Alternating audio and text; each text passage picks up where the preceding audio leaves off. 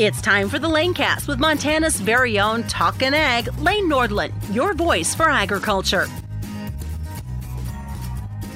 Well, hello everyone. It's time for today's agriculture conversation right here on the Lanecast. We are at the kitchen table once again, north of Conrad, Montana, south of Shelby at the Johnson Ranch. And joining us here today is Colby Johnson. Colby, how are things going here this summer? Pretty good. Good to have you up here, Lane.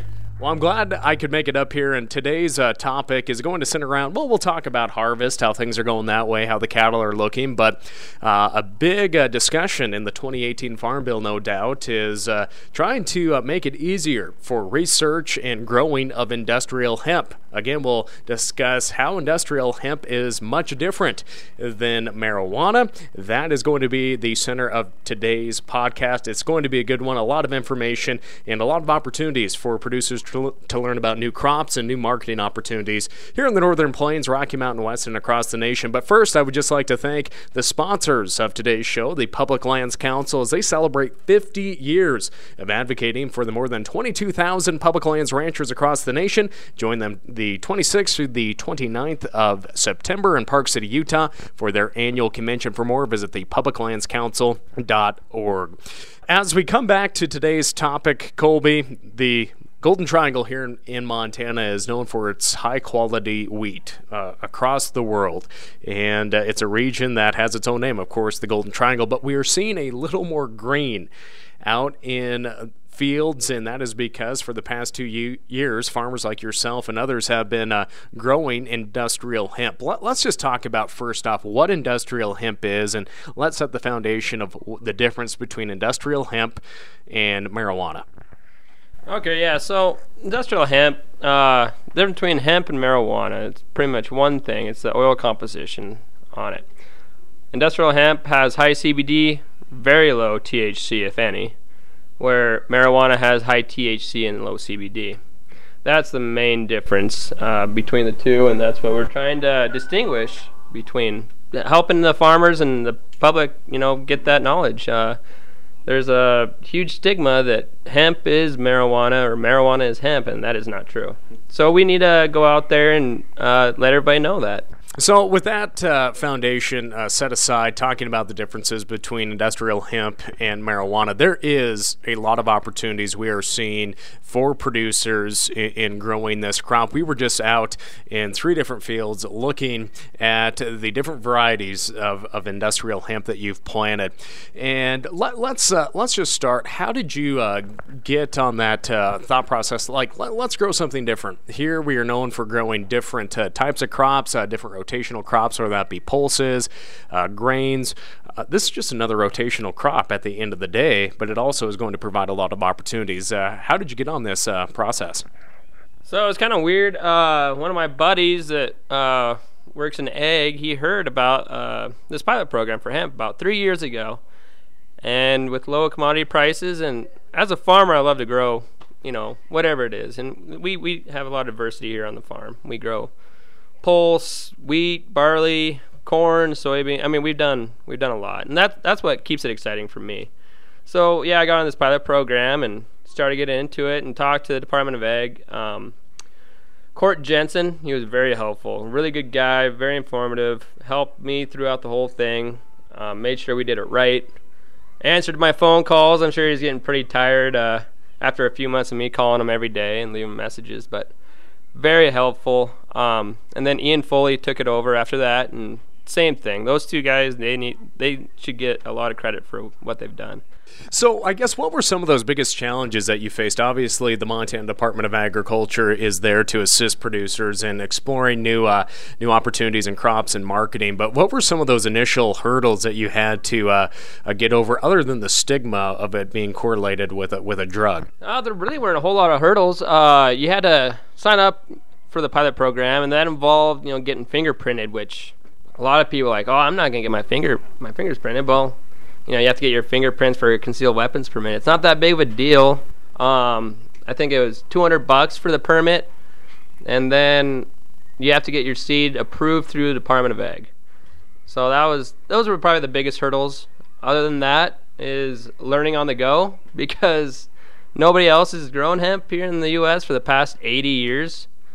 Uh, so we're trying different things, and um, overall, we're we're figuring stuff out. But we're only two years in, uh, so there's still a lot more to learn. But like I said, we're we're trying to do what we can.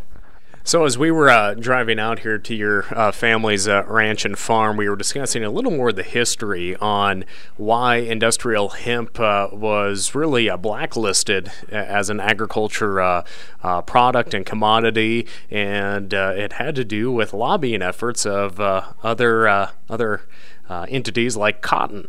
Yeah, so hemp because it's it can be produced in so many different things: paper uh, you can make clothes with it, rope, all sorts of stuff. So it, it, it was a competitor in all these different industries. Well, you get a rich family, I think it was a DuPont family, that owned paper mills and uh, logging. And they were also in the newspaper industry. So you get those two to lobby against uh, commodity, and it works pretty well, especially in the 1930s when newspaper was the main main go. Um, so yeah, they uh, and then with Reefer Madness, the movie, and a huge pushback on marijuana, they uh, put hemp in there with it because it is they're both cannabis, and but the difference is the oil compositions in it. So it just kind of got thrown in there as the same same plant, which it it can't be any further from.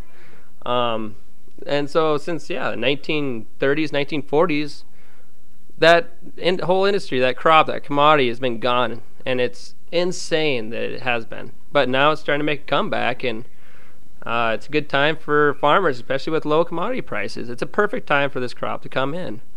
Um, so yeah, we're I, we're just trying to figure out how to grow it the best and uh, just spread that knowledge and spread the knowledge to all these farmers. You know, it is legal, and especially when the farm bill passes, anybody can do it. You don't have to be in the pilot program. So uh, I think especially for Montanans, because we're we're pretty good farmers. Not to toot our own horn, but we're pretty good farmers. We're, we can make this a big deal. We can capitalize on this, and we should. One of the uh, the key things that I took away today when we were out in these various fields, uh, of course, you have different varieties planted. Some are uh, at this point about hip high on us. Some are seven feet tall. Some of those different varieties you have planted. But uh, it's the middle of August right now. Actually, we're coming up on the end of August when this show is recorded. But you planted in June. Is that so? The growing season is dramatically shorter from some of our other seasonal and traditional crops.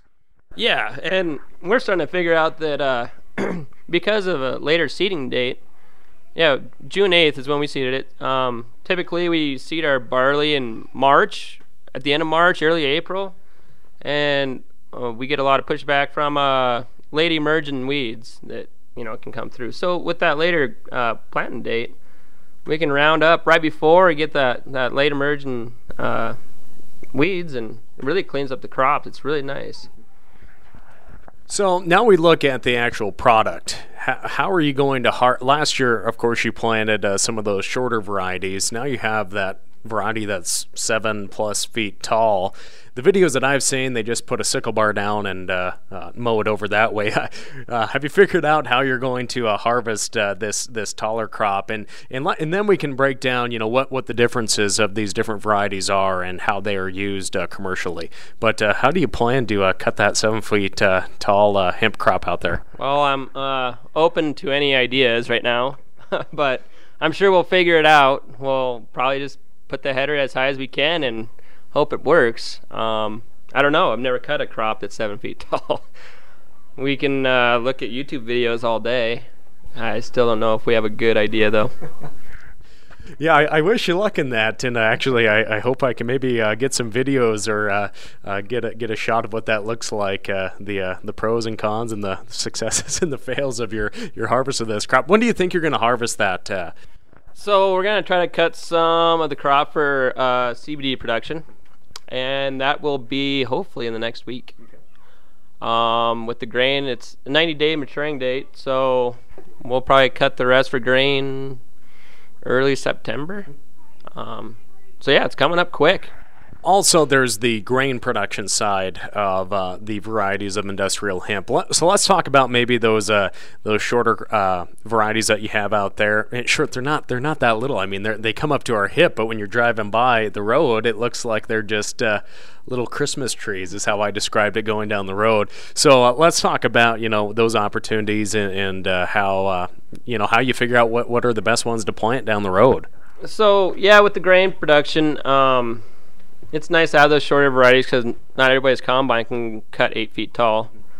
Um, but I think that's the biggest in for most of these farmers is grain production, and just like any other oil seed, um, you cut it and then you send it to whoever's uh, pressing it, and you get a really nice hemp seed oil product out of it. And with that product, you can do thousands of other offshoots of just the oil seed uh, or the hemp oil, hemp seed oil.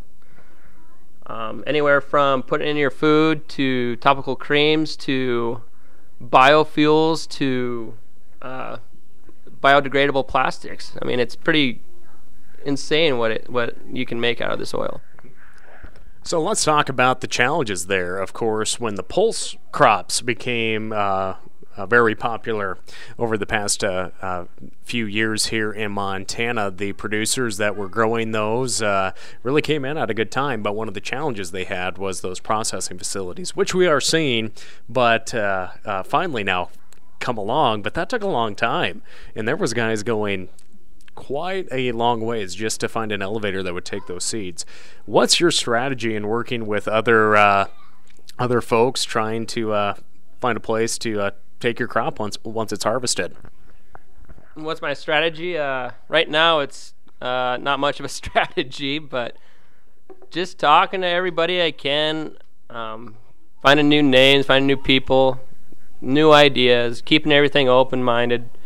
Um, we have we have a few markets, um, primarily the one in Canada, because they've been growing it so much. Um, but it's it is still limited. I, I, I would compare it to the pulse crop 20 years ago in eastern Montana. You know, they found out that they could grow pulses really well out there, but the markets were, you know, few and far in between. And that's where hemp is right now, I believe. But, you know, if there's money to be made, it'll come.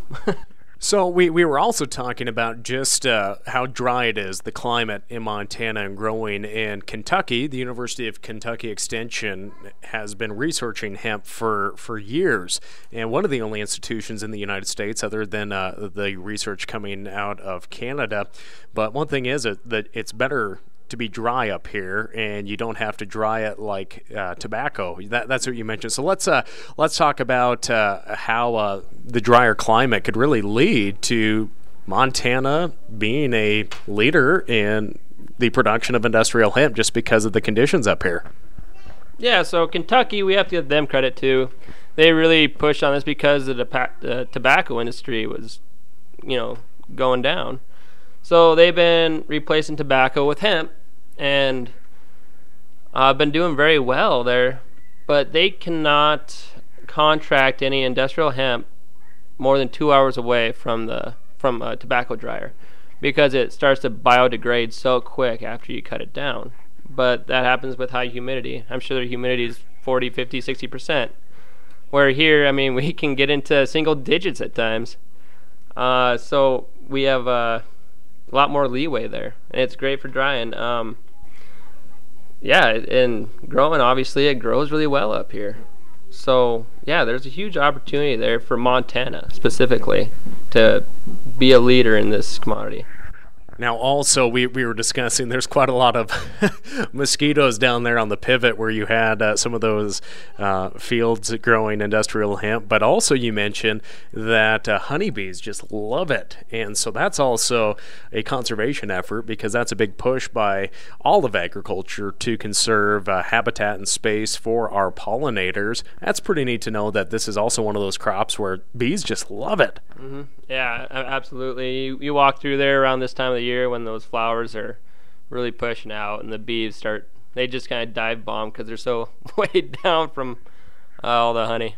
Now I'm going to just jump back. You're you're you're a young producer. You've came back to the family operation here north of Conrad.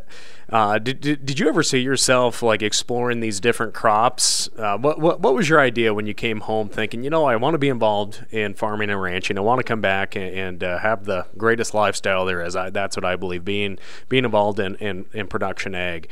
Uh, did you ever see yourself kind of exploring these different crops because it's also vital to make changes in agriculture? Yeah, um, you know, when I came back, I uh, told my dad that I, didn't want to just grow wheat and barley, and I think his mentality and uh, a lot of other farmers' mentality is if it's not broken, don't fix it. But you got to keep yourself entertained out here on the farm and excited about growing different crops, and so that's why we got into a lot of pulse crops and growing a lot of different stuff. And when I saw this opportunity, I hopped right on it, and now it's starting to grow. Now, the Montana Farmers Union has also been, uh, in the past uh, year, they've been holding listening sessions and informational meetings for producers, and you were on that trail with them uh, discussing uh, the opportunities and uh, actually growing it. And last year you said, well, there's there 700 acres or something like that growing. How many acres are growing now, and, and what did you gain and what did producers gain from going to those uh, Montana Farmers Union meetings this past year? Yeah, so last year there was, uh, I think, 520 acres and seeded in the whole state. And last I heard, there was close to 15,000 acres seeded this year. So that's a pretty big jump in one year. And yeah, we've been doing these talks around the state, and it, it's great to see. You see a lot of younger farmers in there, obviously. But I thought it was really interesting seeing a lot of these 60 year old, 70 year old couples coming in here and listening to, you know, what we had to present because it, it's tough times right now farming, low commodity prices.